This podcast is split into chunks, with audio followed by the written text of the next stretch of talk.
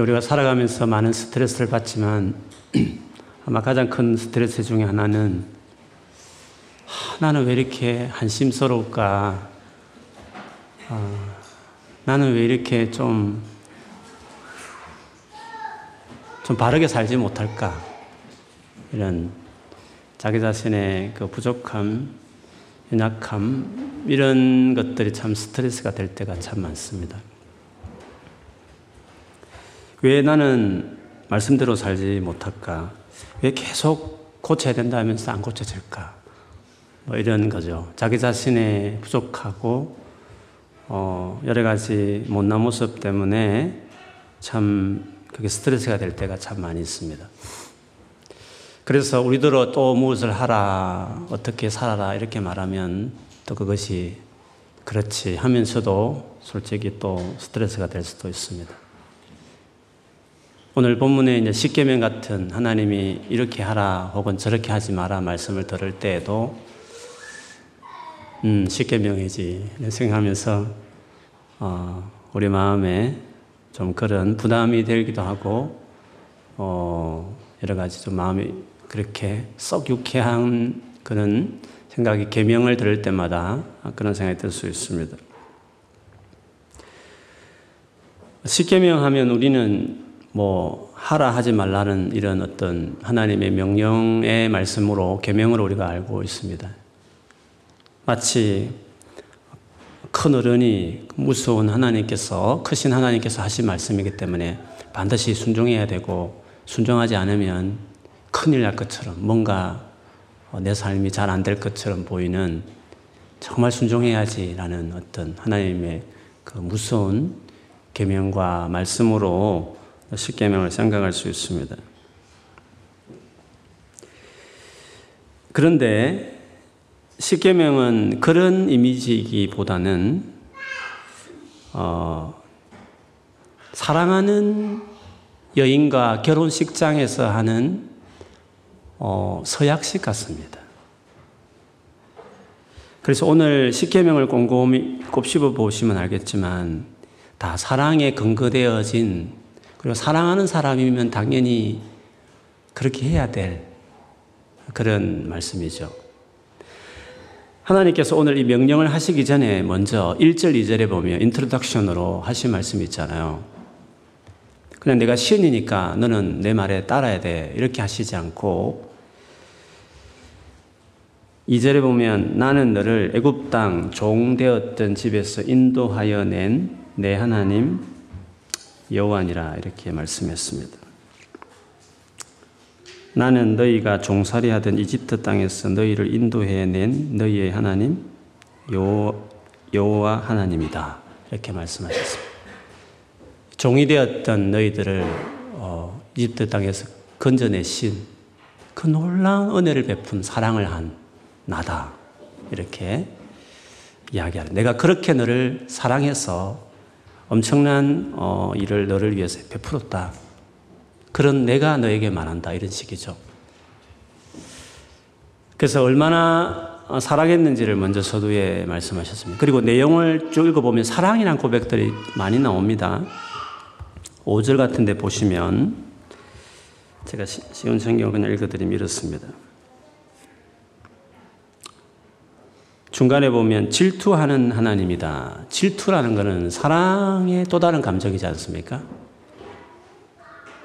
더 읽어보면 이렇습니다. 나에게 죄를 짓고 나를 미워하는 사람이 그 미워한다는 용어를 썼습니다. 어떤 감정적인 용어를 하나님이 썼죠. 6절에 갔으면 가면 더 그렇습니다. 하지만 나를 사랑하고 나를 사랑하고 나의 명령에 따르는 사람에게는 수천 대 자손에게 걸쳐 한결같은 사랑을 베풀 것이다. 사실 십계명은 사랑의 말이죠. 사랑하는 사람이 또 다른 자기를 사랑하는 사람에게 말하는 간곡한 부탁이죠.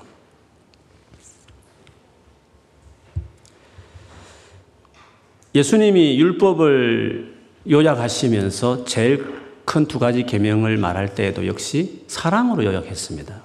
하나님을 마음을 다해 목숨을 다해 힘을 다해 뜻을 다해 성품을 다해 목숨을 다해 사랑하라. 이것이 첫째 계명이다.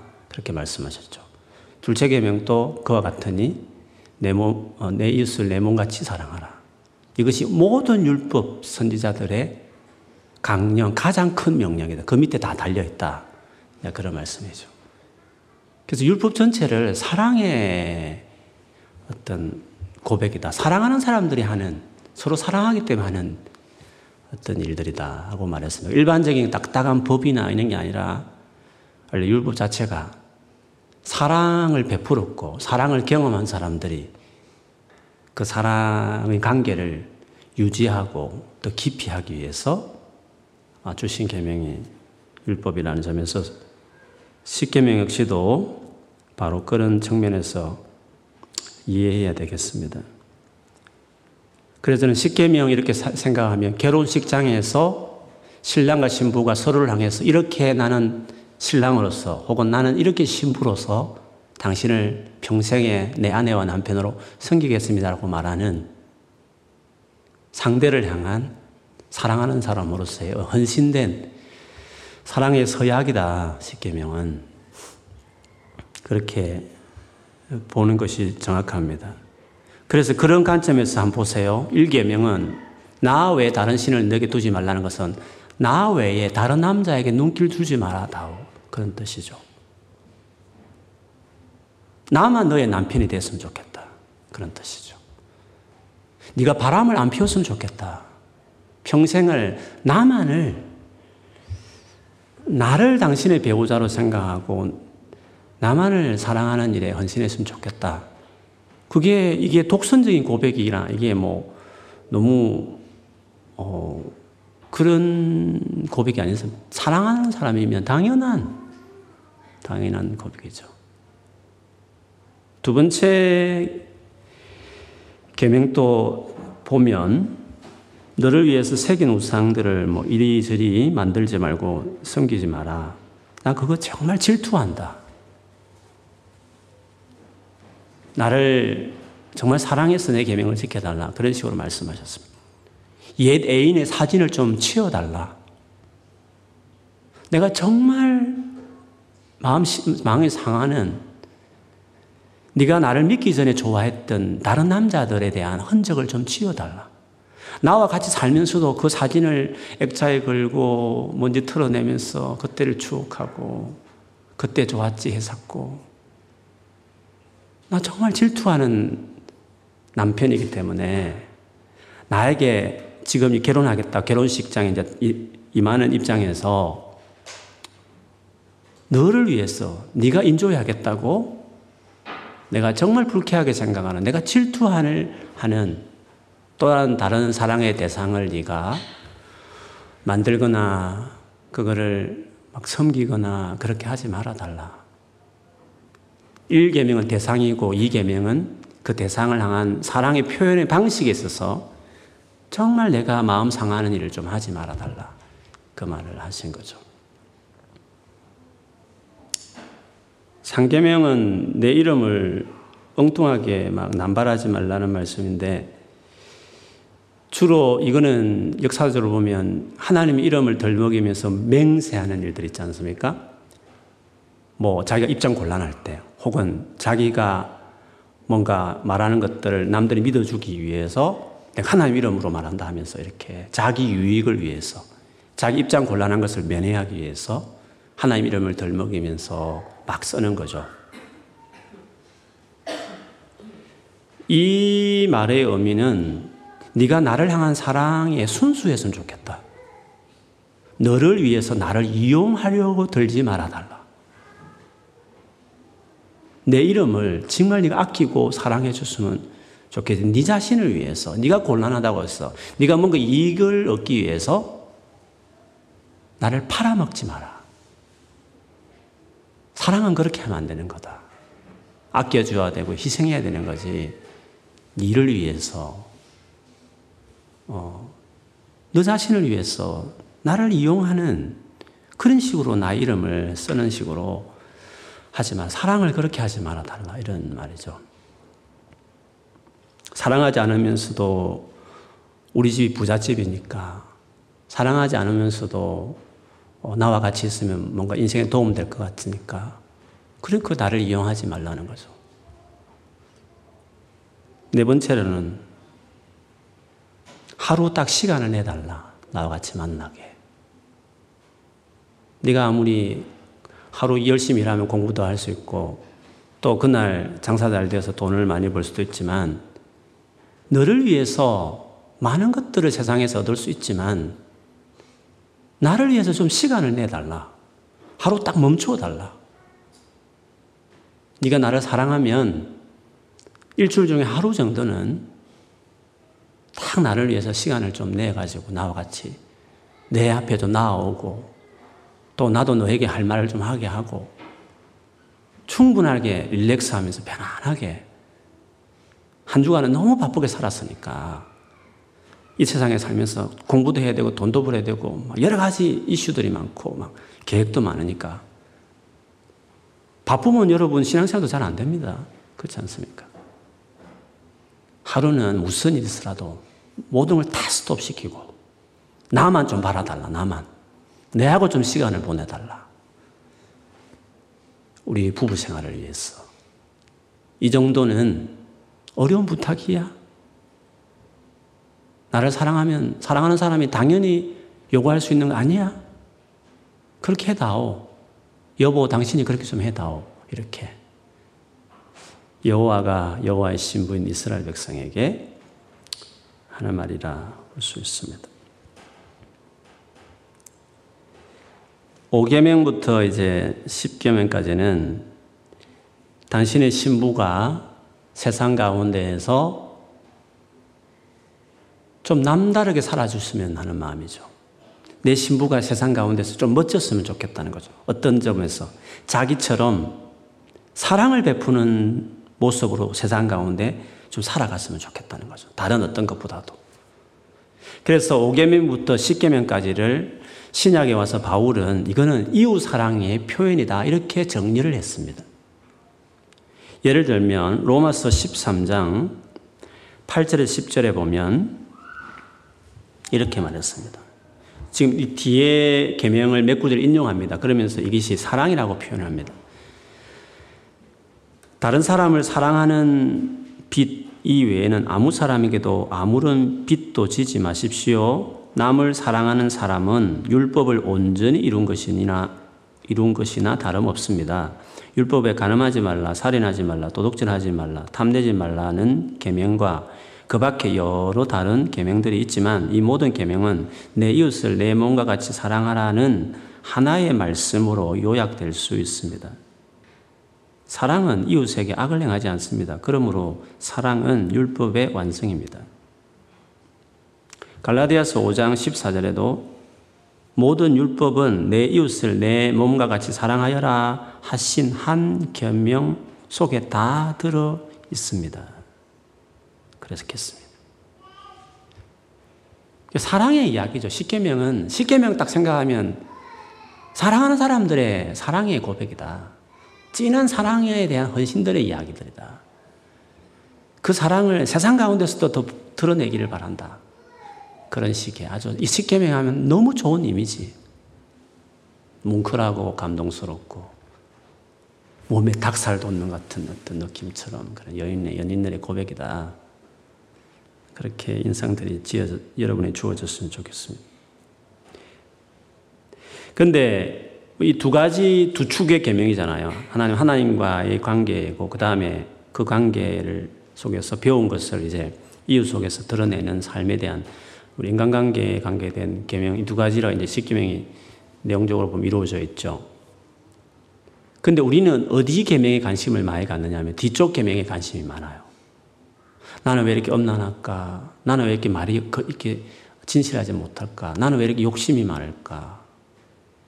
나는 왜 이렇게 살인하지 말라는 건 남들을 이렇게 무시하는 이렇게 말에 이렇게 거칠까? 곱지 못하고 이렇게 막 상처 주는 말을 나는 왜 이렇게 잘할까?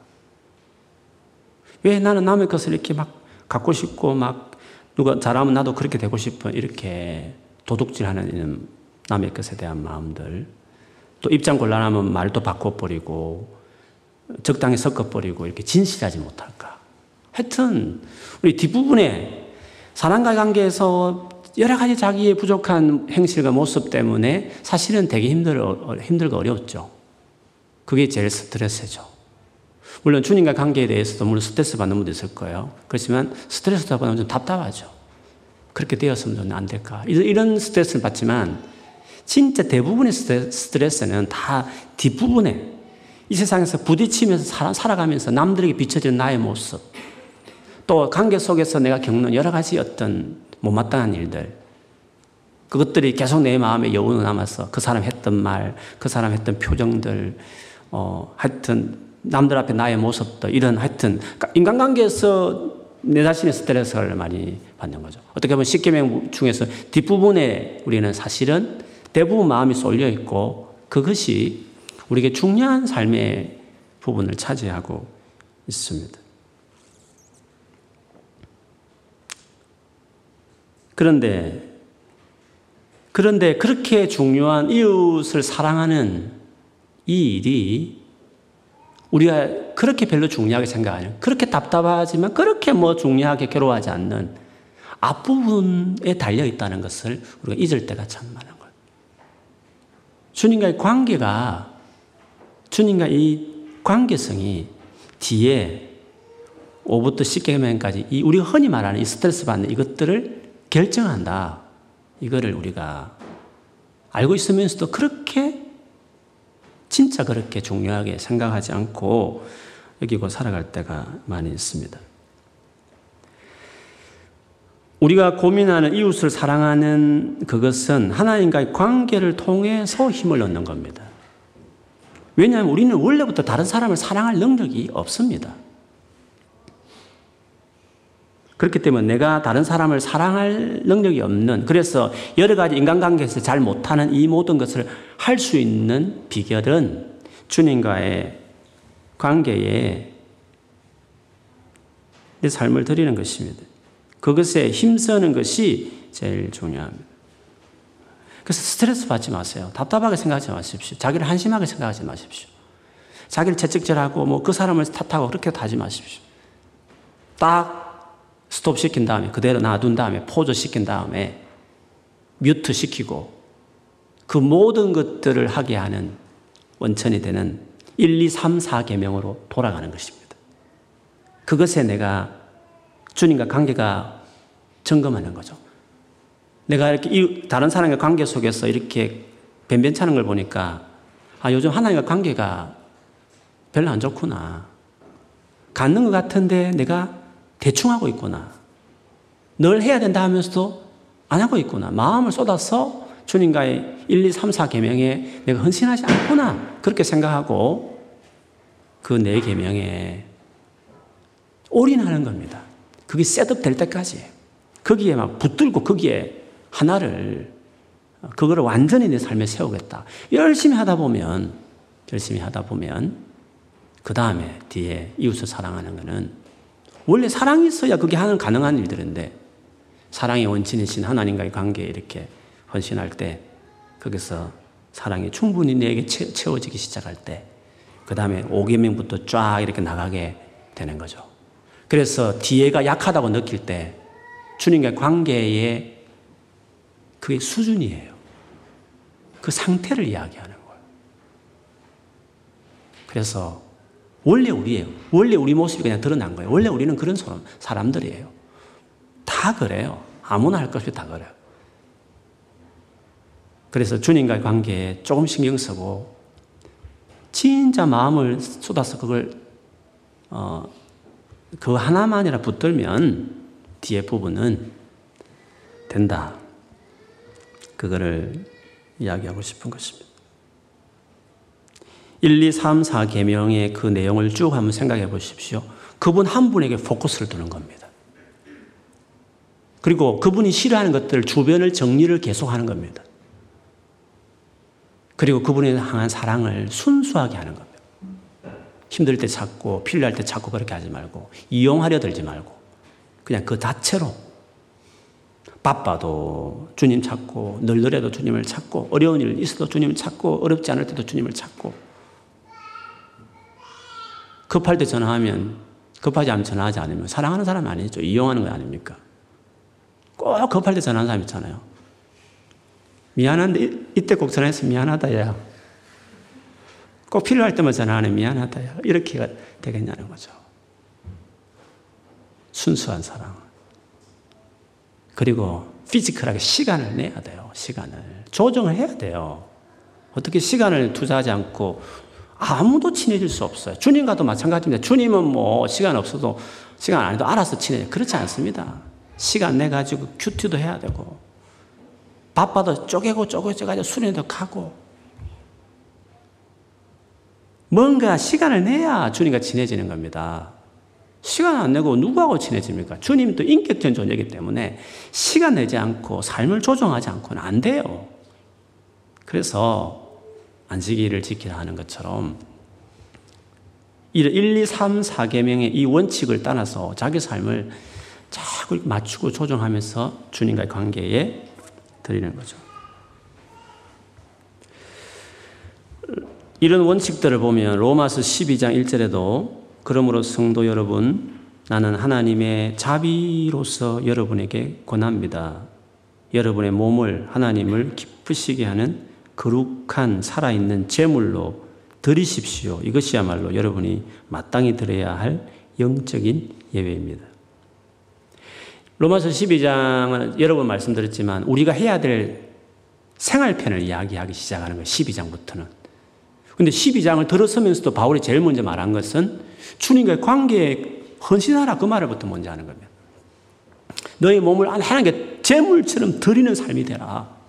이런 것이 영적인 예배다. 어떤 사람은 이건 리즈너블, 리즈너블한 월십이다. 이는 합당한 거다. 이는 당연한 거다. 이런 말을 시작. 그 다음에 여러 가지 이웃사랑 뭐 이렇게 쭉 나가는 거죠.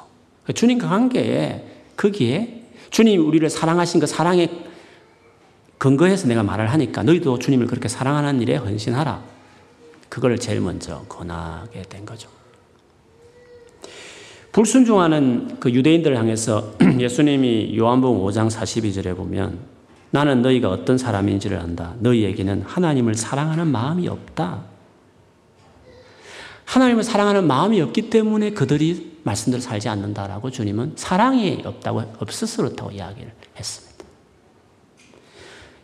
요한복음 14장 24절에는 반대 말씀하셨습니다. 예수님께서 대답하셨습니다. 나를 사랑하는 사람이라면 나의 교훈을 지킬 것이다. 내 아버지께서 그를 사랑하실 것이고 우리가 그 사람에게 와서 함께 할 것, 있을 것이다. 나를 사랑하지 않는 사람은 내 교훈을 지키지 않는다. 너희가 듣는 이 교훈은 내 것이 아니요 나를 보내신 아버지의 교훈이다. 사랑과 관련되어 있습니다. 계명을 지키고 안 지키는 여러분 어지의, 어지의 문제도 아니요. 뭐 다른 문제가 아닙니다. 결국 주님과의 사랑의 관계가 안돼 있기 때문에 안 되는 겁니다.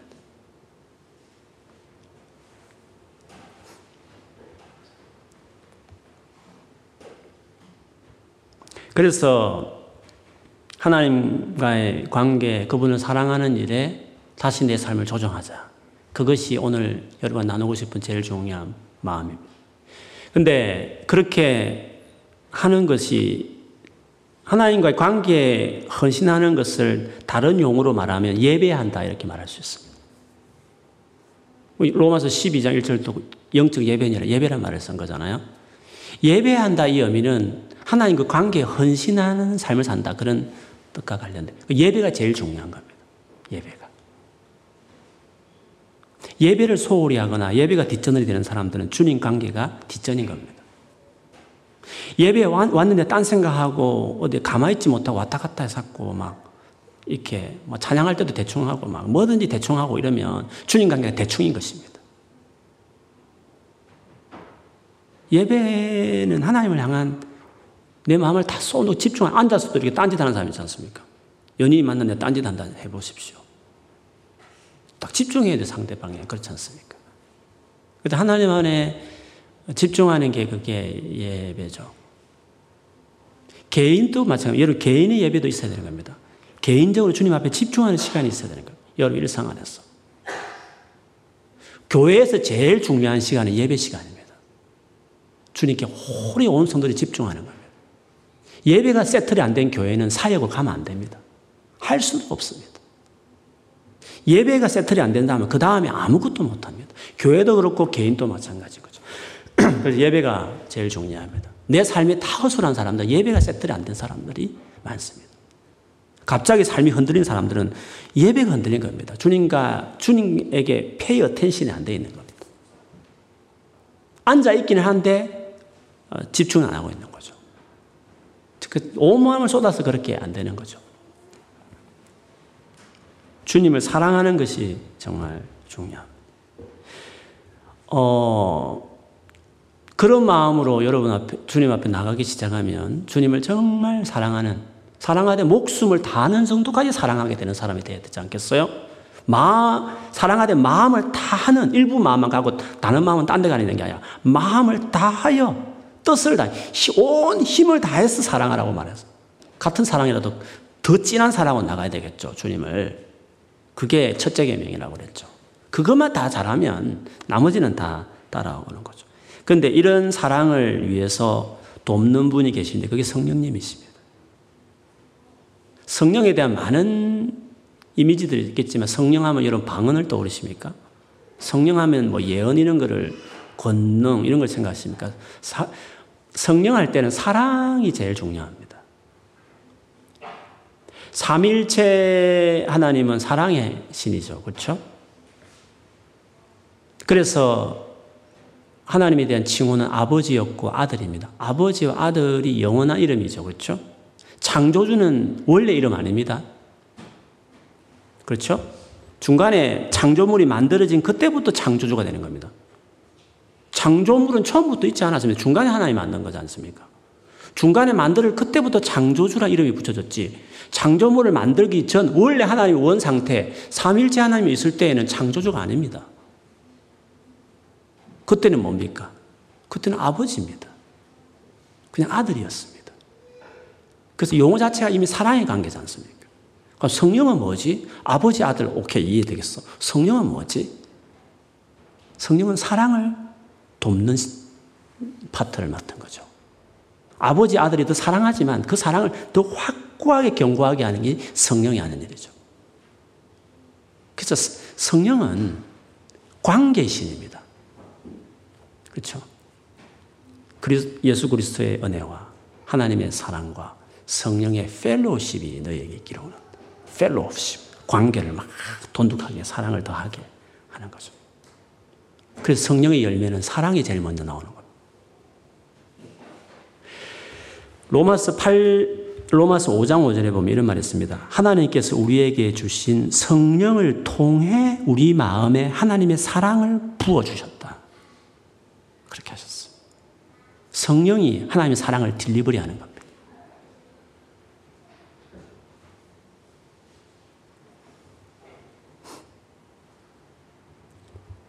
그래서 성령 충만이 중요합니다.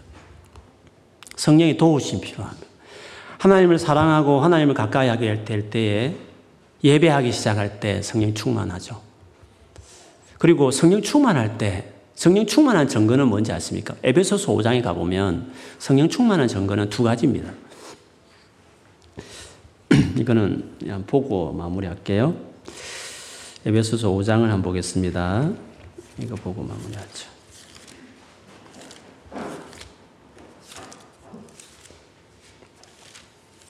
5장 18절 보면